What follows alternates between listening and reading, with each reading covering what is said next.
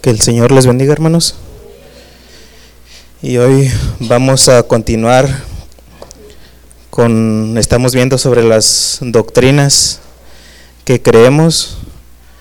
Amén. Y la primera que vimos fue de la que Dios es el creador de todo.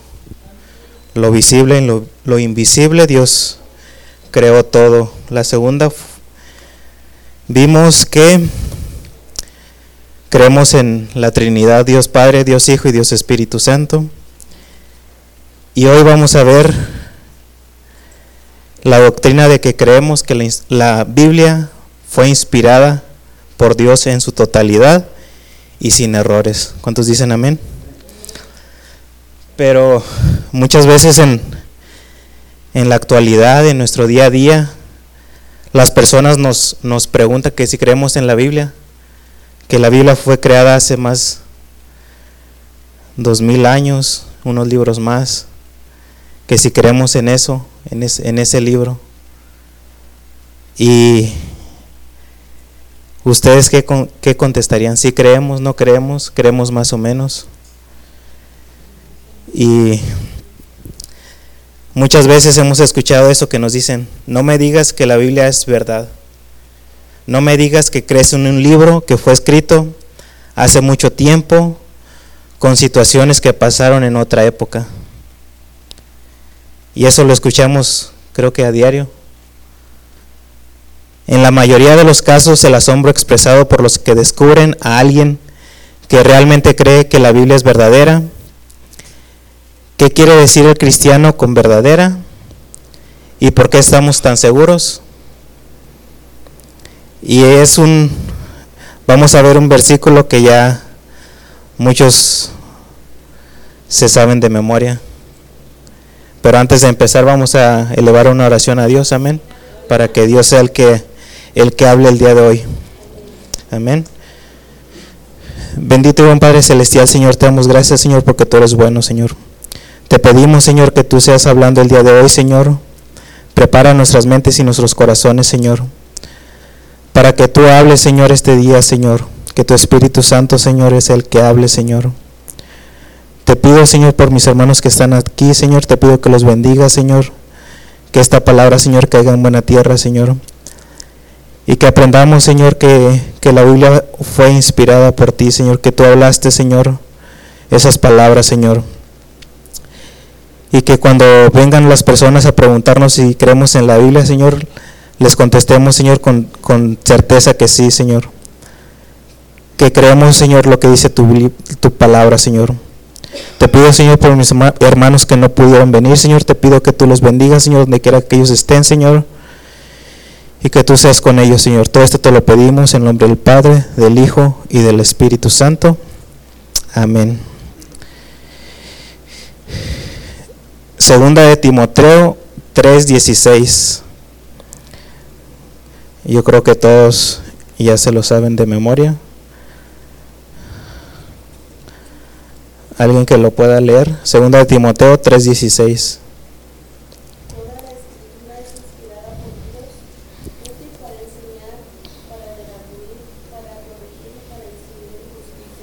Amén. Dice que toda la escritura es inspirada por Dios. Pero aquí podemos caer en un error con la palabra inspirada. ¿Por qué? Porque inspirada es que o Dios influyó en la, en la, en la vida de, de las personas que escribieron, o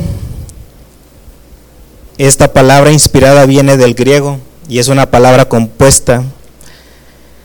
La palabra en griego es Nestus, son dos palabras. Teo significa Dios y neustos quiere decir un soplo.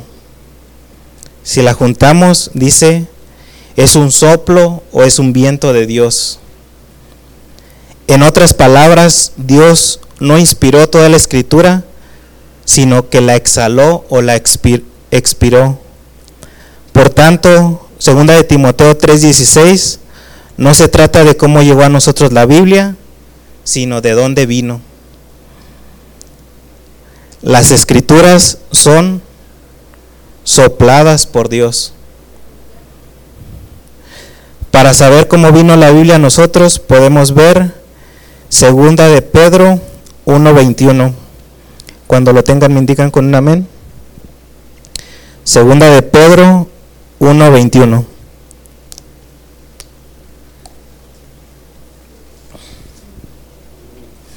Dice, voy a leer la versión Dios habla hoy. Porque los profetas nunca hablaron por iniciativa humana. Al contrario, eran hombres que hablaban de parte de Dios, dirigidos por el Espíritu Santo. Aquí vemos que, los profetas nunca hablaron de, de su parte. Vamos a ver que siempre decían, esta es palabra de Jehová, o esto dice Dios. ¿Y quién los dirigió? El Espíritu Santo. El Espíritu Santo fue el que dirigió a esas personas a, a escribir y hablar todo de parte de Dios. Los escritores humanos de la Biblia ciertamente usaban sus mentes, pero el Espíritu Santo conducía sus pensamientos de manera que solo se registraron las palabras sopladas por Dios. ¿Y qué dice Pablo en Primera de Corintios 2:13? Si me quieren acompañar, Primera de Corintios 2:13.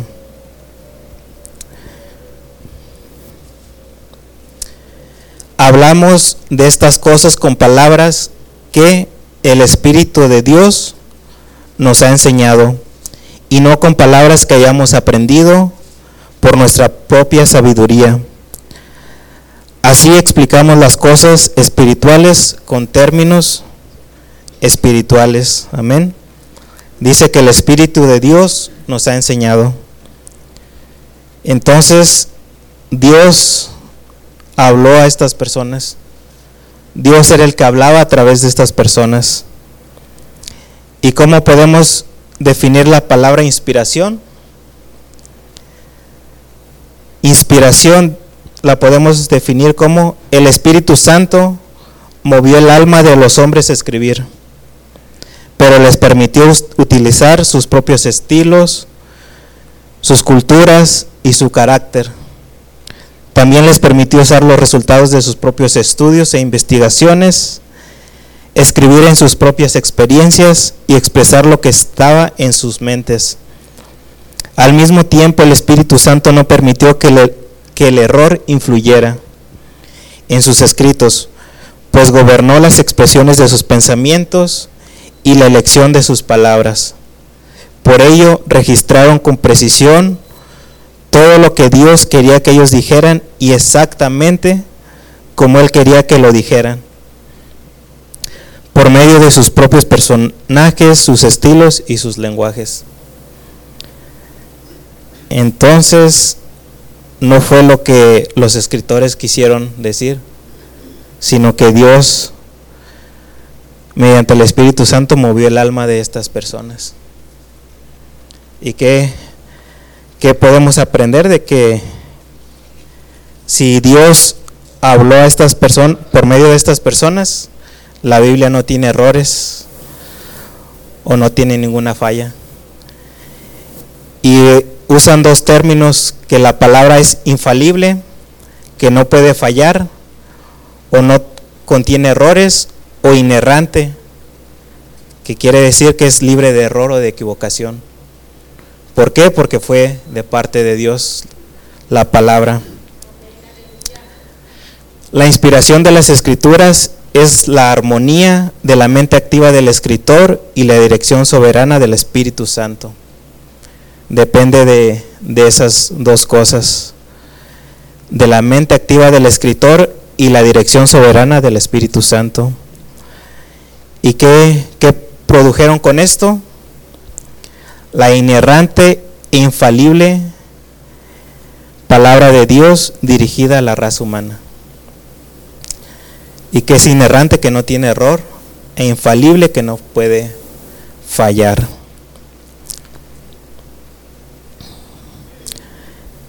Y eh, muchas veces caemos en dos errores. El primer error es que algunos creen que la inspiración no es más que una sensibilidad intensificada de parte del escritor hasta la sabiduría. Que Dios en cierta forma influyó en, los, en estas personas para que escribieran. Y el segundo es que algunos creen que el escritor no era más que una máquina de dictado mecánico, que ellos escribían lo que, lo que Dios les lo que Dios quería que escribieran. Ambos errores fallan en dar cuenta de manera adecuada el papel activo desempeñado por el Espíritu Santo y por el escritor humano. Vemos que, que existió una armonía entre las dos partes. Si tomamos que inspirado significa soplado por Dios, entonces el versículo que leímos de 2 de Timoteo 3:16 es que toda la escritura, habiendo sido soplada por Dios, carece de error y por tanto puede ser confiada por completo. Amén.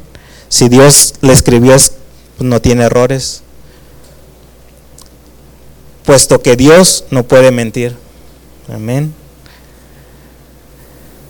Y dejaría de ser Dios si hubiese exhalado errores y contradicciones. Aunque fueran en lo más pequeño. Mientras le demos este significado de soplado por Dios, no nos resultaría difícil entender la infalibilidad de toda la Biblia. Creemos que pues la Biblia es la palabra de Dios. En la Biblia no hay errores, no hay fallas, no hay equivocación. Y cuando hablan sobre la Biblia, dicen que la Biblia es inspirada plenaria y verbal. Significa que la Biblia fue dada por Dios en cada parte y en cada palabra. Lo que quiere decir plenaria viene del latín plenus, que significa completo, y se refiere al hecho de que toda la escritura en cada parte es dada por Dios. Toda la escritura completamente fue dada por Dios. Y verbal viene del latín verbum, que significa palabra, que cada palabra fue dada por Dios. Entonces, la Biblia completamente fue dada por Dios a, los hombres. La inspiración plenaria y verbal significa que la Biblia es dada por Dios y por tanto infalible en cada parte y en cada palabra. Amén. Así es que cuando le preguntan que si creen en la Biblia, vamos a decir que sí, porque pues fue dada por Dios, fue soplada por Dios. Infalibilidad no significa que toda la Biblia sea verdadera. Vemos en la Biblia el registro de hombres que mienten. Y lo vemos ahí en Josué 9, cuando están en un campamento y, y un pueblo dice que son, son, son parte de su pueblo para que no los maten. Y entonces ahí las personas están mintiendo, pero eso no fue lo que, lo que dijo Dios, sino lo que, lo que pasaron. Y también vemos palabras del mismo diablo que dice mentiras. Pero podemos estar seguros de que son un registro exacto de lo que ocurrió. La infalibilidad no significa que no haya aparentes contradicciones en el texto, porque éstas pueden ser resueltas. A veces se pueden usar palabras diferentes en el recuento de lo que parece ser el mismo acontecimiento. Y un ejemplo lo podemos ver en Mateo 3.11, alguien que lo pueda leer.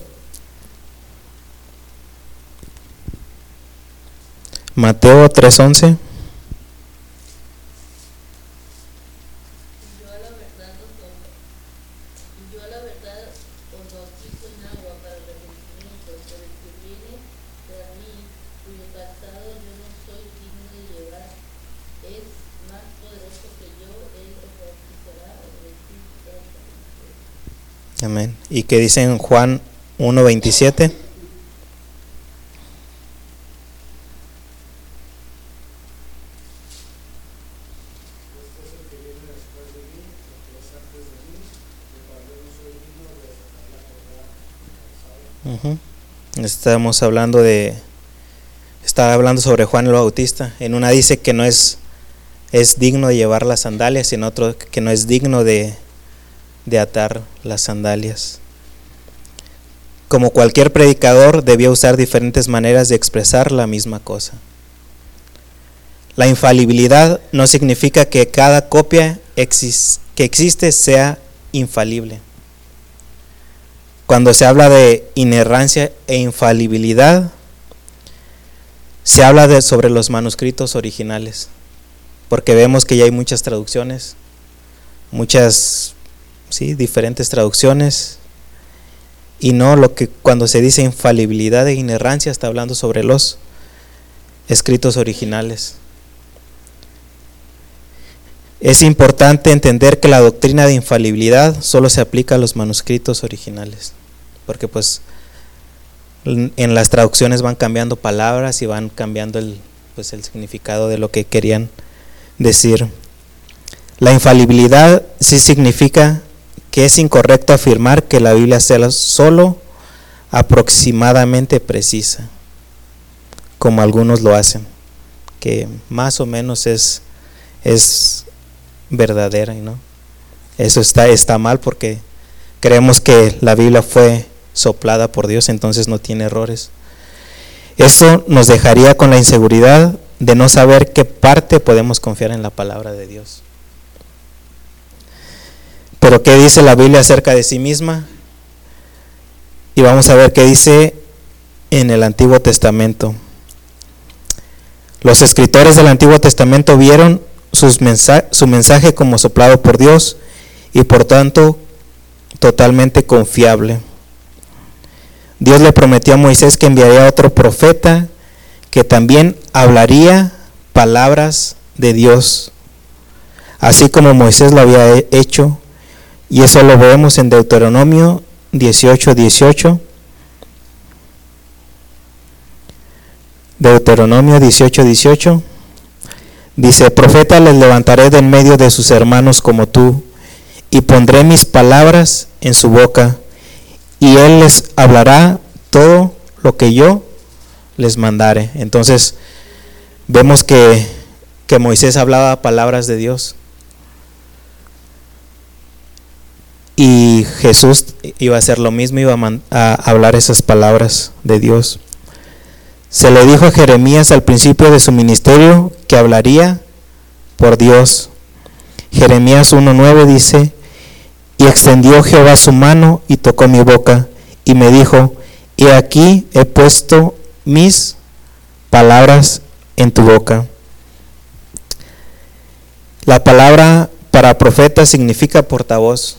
Los profetas eran pues los que hablaban la palabra de Dios. El mensaje del profeta era en nombre de Dios. Siempre decían, esta es palabra de Jehová. Como resultado, con frecuencia se identificaba a sí mismos con Dios, pues hablaban como si Dios mismo estuviera hablando.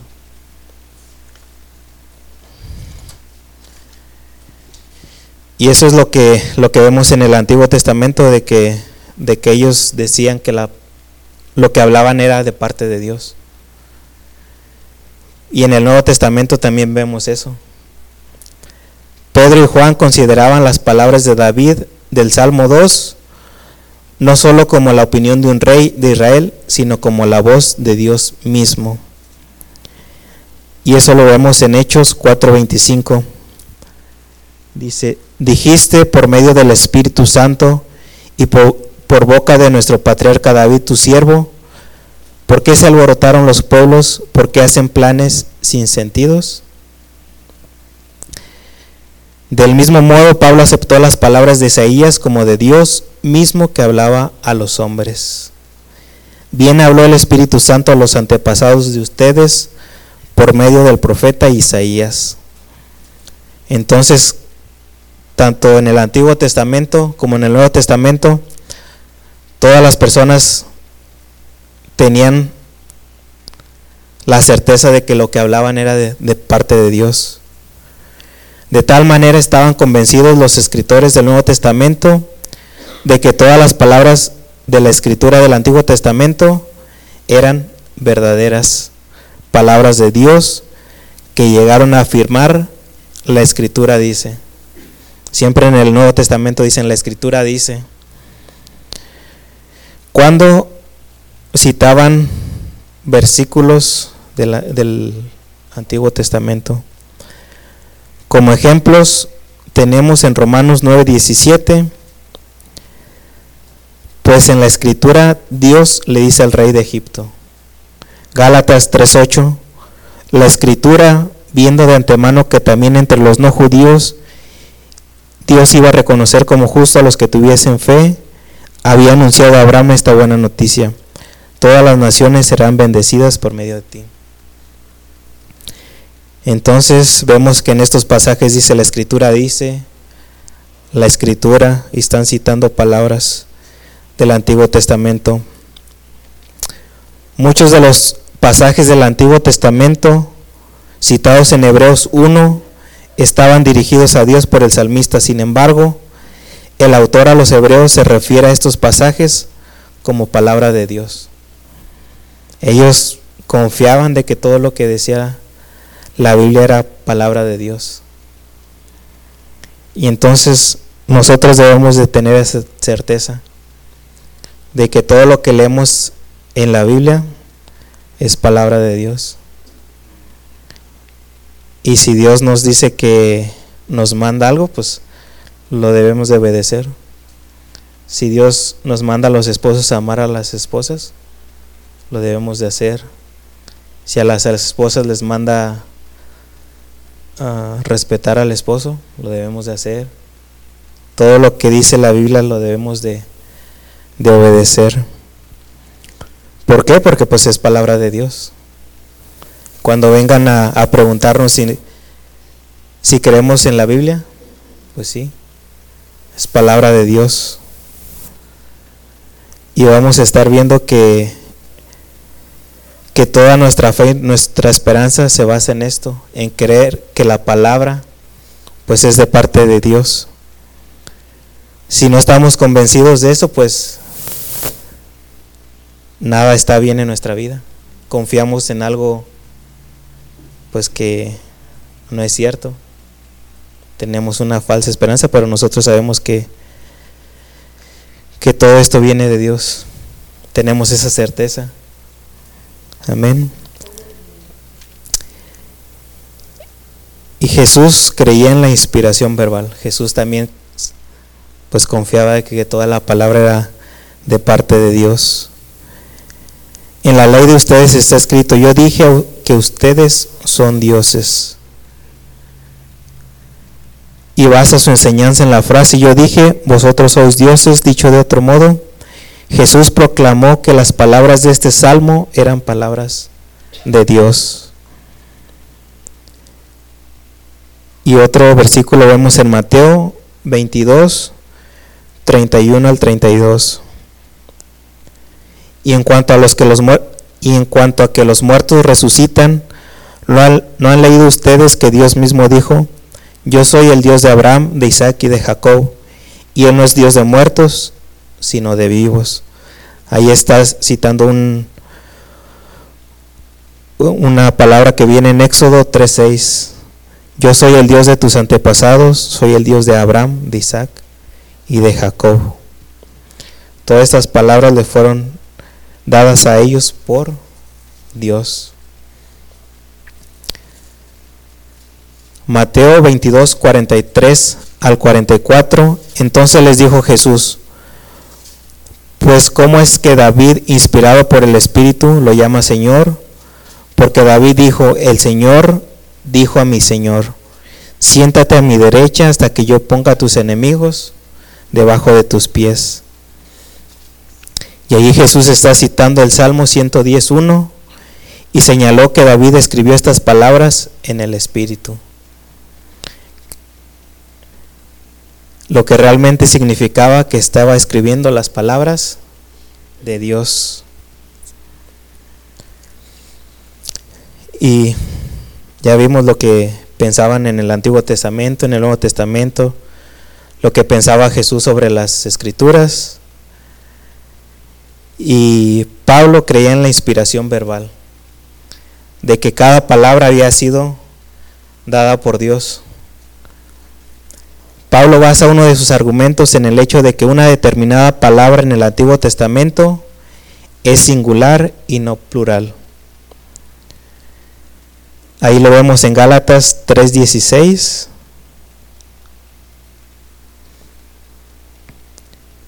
Dice, no dice, y a las simientes como si hablase de muchos, sino como de uno, y a tu simiente, la cual es Cristo. Pablo estaba citando Génesis 12:7, 13:15 y 24:7. En cada uno de estos versículos nuestros los traductores utilizaron la palabra descendientes, pero la palabra hebrea es singular. La misma palabra se traduce como semilla. En Génesis 22, 18. Entonces, Pablo está diciendo que pues que estaba mal esa traducción, que no estaba hablando sobre, sobre, plural, sino en singular. Y estaba hablando de, de Cristo. El argumento de Pablo aquí es que Dios no se refería principalmente a Israel como la descendencia de Abraham, sino a Cristo. Lo que es significativo es la manera en que Pablo llama la atención al hecho de que la palabra hebrea en Génesis es singular. Esto demuestra una creencia en la inspiración verbal. ya que era importante para Pablo el que Dios usara el singular o plural en estos pasajes del Antiguo Testamento. Por tanto, no es de extrañar que Pablo escribiera que una de las ventajas de ser judío era el hecho de que les había sido confiada la palabra de Dios. Recibieron de Dios los diez mandamientos, la palabra les llegó por medio de muchos profetas y ninguno Ningún otro pueblo tuvo ese privilegio de que Dios les hablara directamente. Y lo que, si les decimos a las personas que creemos en la Biblia, porque la Biblia dice que es cierta, van a decir que pues es, es, es como un círculo, que ella misma se está auto autentificando Decir que la Biblia es la palabra de Dios y por tanto es infalible, porque la, la misma Biblia hace esta afirmación, es vista por muchos como razonamiento circular. Es como decir cuando dice un preso que es inocente, que el mismo preso dice que es inocente. Se justifica que apelamos a la propia afirmación de la Biblia en el establecimiento del asunto de su autoridad e infalibilidad. Eso es lo que van a decir muchos que pues pues es algo circular, que la misma Biblia se va a como a autentificar. Puesto que la Biblia es la palabra de Dios, debemos escuchar las afirmaciones que hace de sí misma, que dice la Biblia. Y nosotros siempre nos estamos autentificando cada día Siempre decimos yo creo, yo pienso, yo soñé. Hacemos una afirmación que nadie puede verificar. Siempre decimos yo creo, yo pienso. Y nadie lo puede verificar que es cierto lo que pensamos, lo que decimos. Porque solo Dios sabe lo que está en nuestro corazón. Podemos decir muchas cosas, pero nuestro corazón dice otra. Nuestro pensamiento dice otra. Pero Dios es el, es el que escudriña cada palabra de nuestro corazón, de nuestro pensamiento.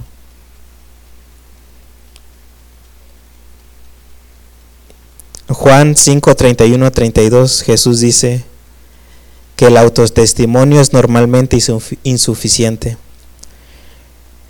Si yo doy testimonio acerca de mí mismo, mi testimonio no es verdadero. Otro es el que da testimonio acerca de mí y sé que el testimonio que da de mí es verdadero. Más adelante Jesús afirma, yo soy la luz del mundo. Y los fariseos le, intentaron corregirle diciendo, tú das testimonio acerca de ti mismo, tu testimonio no es verdadero. ¿Y cómo se defendió Jesús? Dice, aunque yo doy testimonio acerca de mí mismo, mi testimonio es verdadero porque es el Hijo de Dios, es Dios mismo. Y este autotestimonio es confiable solo cuando el pecado no interfiere. Vemos que Jesús era Dios, no tenía pecado, no tenía culpa. Entonces, ¿qué? ¿A qué llegamos? A que Jesús pues decía la verdad porque no tenía pecado. Nosotros podemos decir muchas cosas, pero nosotros pecamos. Nosotros podemos decir palabras. Yo, no sé, yo me comprometo con la iglesia, yo amo a mis hermanos, yo mm, quiero ayudar, pero nuestras acciones, nuestro corazón está por, por otro lado, pero vemos que Jesús era Dios, todo lo que decía él era verdad. Gran parte del relato bíblico es tal que si Dios no lo hubiese revelado, nunca lo habríamos conocido. Si Dios no hubiera hablado, pues nunca hubiéramos conocido nada de eso. Muchas teorías científicas proponen cómo llegó a existir el mundo. Pero a qué llegan? Pues son solo teorías. No hay ninguna confirmación porque pues ellos no estuvieron ahí. Esto demuestra que nadie puede estar completamente seguro acerca de estos asuntos, porque ningún científico estuvo ahí cuando sucedió todo. ¿Quién fue el único? Fue Dios el que estuvo ahí cuando creó el universo. Cuando creó cada todo lo que vemos, pues es Dios. Dios es creador de lo visible y lo invisible. Lo mismo es cierto para todas las grandes doctrinas de la Biblia. ¿Cómo podríamos estar seguros de la ira de Dios contra el pecado, de su amor por los pecadores o de su plan de escoger a un pueblo para sí mismo, si Dios, mismo no lo hubiese hecho? Y muchos teólogos han caído en esto de que todo lo que dice la Biblia es verdadera. Hilario de Poitiers, un teólogo del siglo IV, afirmó, en cierta ocasión, solo Dios es testigo adecuado de sí mismo y nadie puede mejorar tal aspecto. Justino Martín en, el 165 dice, dijo que los evangelios son la voz de Dios. No debemos asumir que su lenguaje procede de los hombres que fueron inspirados por Dios, sino de la palabra divina que los movió. Irineo en el 202 dice, la Biblia está libre de cualquier falsedad y estamos seguros que las escrituras son perfectas, ya que ellas fueron habladas por Dios y por su Espíritu. Agustín de Hipona dice, si nosotros estamos perplejos ante alguna aparente contradicción de las escrituras, no es permitido que el autor del libro estaba equivocado, sino que él o el manuscrito está defectuoso, o la traducción es errónea, o tú has malentendido. En 1200 Tomás de Aquino dijo, es una herejía que alguna falsedad existe en, el, en los evangelios o en cualquiera de las escrituras conocidas. Martín Lutero, las escrituras, aunque fueron escritas por hombres, no son de hombres, ni provienen de, de hombres, sino que provienen de Dios. Desde el principio de nuestros siglos hasta pasar la reforma, la creencia de los teólogos es que la escritura es infalible e inerrante. Juan Calvino dijo, la Biblia ha llegado a nosotros desde la boca de Dios y agregaba que deberíamos de dar la misma reverencia que le damos a Dios porque han provenido de Él. Entonces, todos los teólogos habían creído eso, de que la palabra de Dios era inerrante, infalible, que no tenía errores, que era, que era verdad todo lo que decía.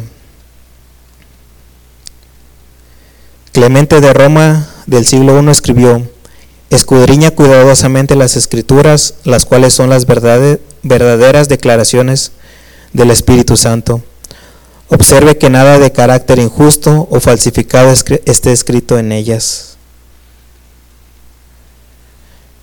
Irineo también dijo, las escrituras son en verdad perfectas ya que fueron pronunciadas por el verbo de Dios y su espíritu. No todos usaban los términos infalibilidad o inerrancia, pero muchos expresaron los conceptos y no hay duda que lo creyeron, que la Biblia no tenía errores, de que la Biblia era confiable. Y esto de inerrancia e infalibilidad es un simple pretexto teológico? No, es la cuestión de máxima autoridad, es de enorme importancia para los cristianos el creer esto, sobre la inerrancia en la infalibilidad. ¿Por qué? Porque todo esto nos rige nuestra confianza en la verdad del Evangelio. Si no creemos en eso, pues no, tenemos confianza, todo se, se derrumba. Si las escrituras no fuesen confiables, si no tuvieran, si tuvieran errores, ¿podríamos ofrecer al mundo un evangelio confiable? ¿Cómo podemos estar seguros de la verdad sobre asuntos sobre asuntos algunos si tenemos sospechas de errores en la Biblia? No tendríamos confianza en nada. No podríamos decir nada porque nosotros no creemos. Si la historia contenida en la Biblia fuese incorrecta, ¿cómo podríamos estar seguros de que la doctrina o enseñanza moral en ella sea correcta? La historia es el corazón del mensaje cristiano. La encarnación, Dios hecho hombre, fue demostrado por el nacimiento virginal de Cristo.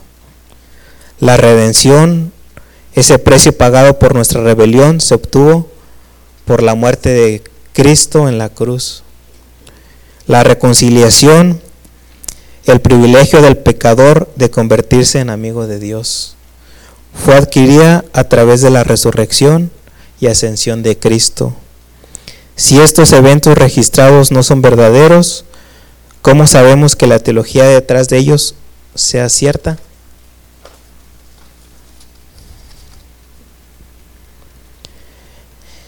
Y todo esto sobre la inerrancia, la infalibilidad, sobre que la, la Biblia fue inspirada por Dios, rige nuestra fe en el valor de Cristo. No podemos tener un Salvador confiable si una, una, sin una escritura confiable.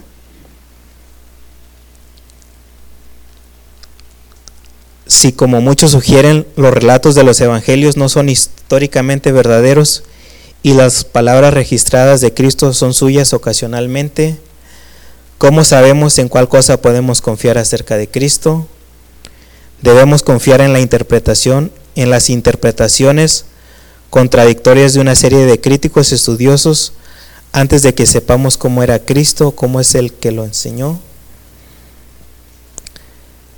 Si los resultados del, Evangelio no son más que el resultado del pensamiento de la iglesia, del segundo o del tercer siglo o incluso las opiniones personales de los autores de los evangelios, entonces nuestra fe ya no descansa en Jesús, sino en la opinión de los hombres. Si empezamos a, a creer todo lo que dicen las personas, ya nuestra fe no va a estar puesta en Jesús, va a estar puesta en los hombres, en los científicos, en todas estas personas. La infalibilidad rige nuestra respuesta a las conclusiones de la ciencia. Si creemos que la Biblia contiene errores, entonces aceptaremos con rapidez las teorías científicas que parecen probar la equivocación de la Biblia. ¿Y a dónde nos va a llevar todo esto? A que, que, que nos dejemos llevar por todo lo que está, eh, está apareciendo en la, en la sociedad, en el mundo. De que nos dejemos llevar de que las mujeres pueden abortar, de que los, las personas se pueden casar con el mismo sexo. Todas esas doctrinas, si no confiamos en la Biblia, nos vamos a dejar llevar por todas esas doctrinas. En otras palabras, permitiremos que las conclusiones de la ciencia dicten la exactitud de la palabra de Dios. Cuando dudamos de la infalibilidad de la Biblia, tenemos que inventar nuestros nuevos, nuevos principios para la interpretación de la escritura, que por conveniencia convierten a la historia en poesía y a los hechos en mitos. Esto significa que las personas deben preguntarse qué tan confiable es un pasaje dado cuando recurren a él. Entonces cuando, cuando las personas no confían en de dónde vino la palabra de Dios, pues se tienen que poner a pensar todo eso. Solo entonces podrían decidir qué hacer con él.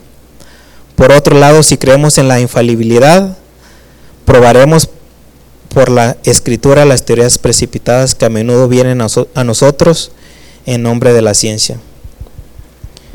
Entonces, en la Biblia tenemos todas esas respuestas a todas esas preguntas.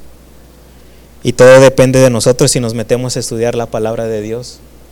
Así es como vamos a, a contestar todas esas respuestas que nos hacen. Y vamos a presentar esa, esas respuestas con mansedumbre, con Debemos tener ese conocimiento. Amén. Porque muchas veces las personas vienen con, esas preguntas, pero no sabemos nada de la Biblia. Y tambaleamos cuando nos preguntan si creemos en la Biblia. O decimos sí creo en algunas cosas y en otras no. Pero debemos de tener esa certeza de que todo lo que viene en la Biblia fue inspirada por Dios.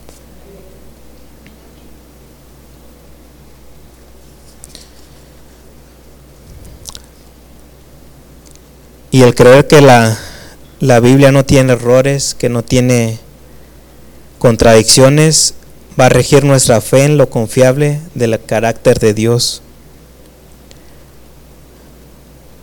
Casi todos los teólogos concuerdan en alguna medida en que la escritura es la revelación de Dios a la raza humana.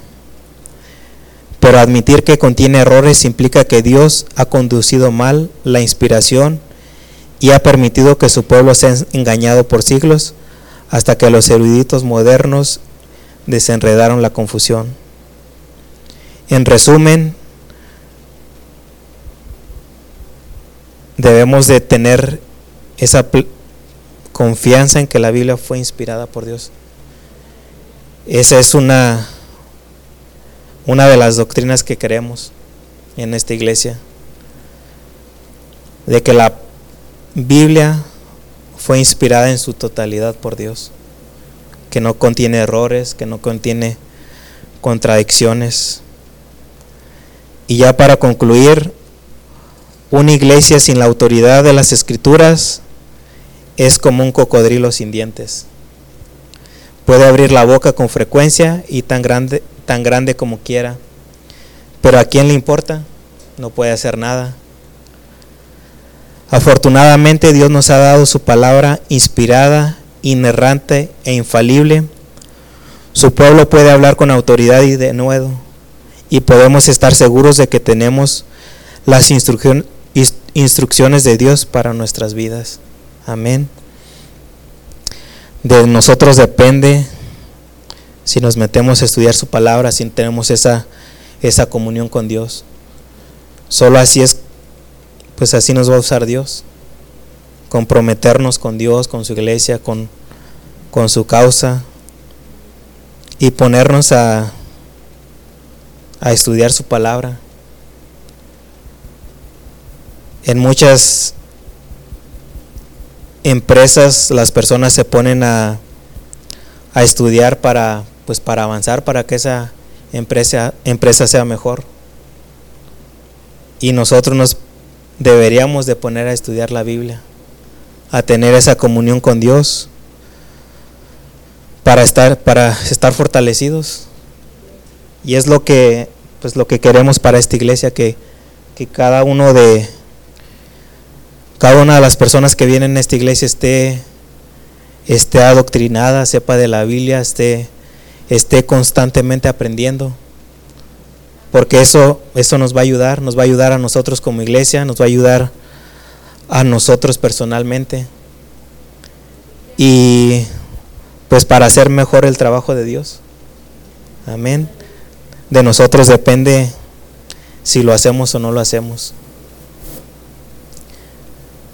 Debe, debe de haber ese, ese compromiso, esa unidad. Debemos de tener un punto fijo a, donde queremos llegar. Amén. Y eso es lo que, lo que creemos de que la Biblia fue inspirada por Dios, fue soplada por Dios, de que no tiene errores, de que no tiene contradicciones. Amén. Y hoy, como es costumbre, es primero, primero de mes y vamos a, a tener la Santa Cena. ¿Y qué fue la Santa Cena? ¿O qué es la Santa Cena? La cena del Señor no es opcional.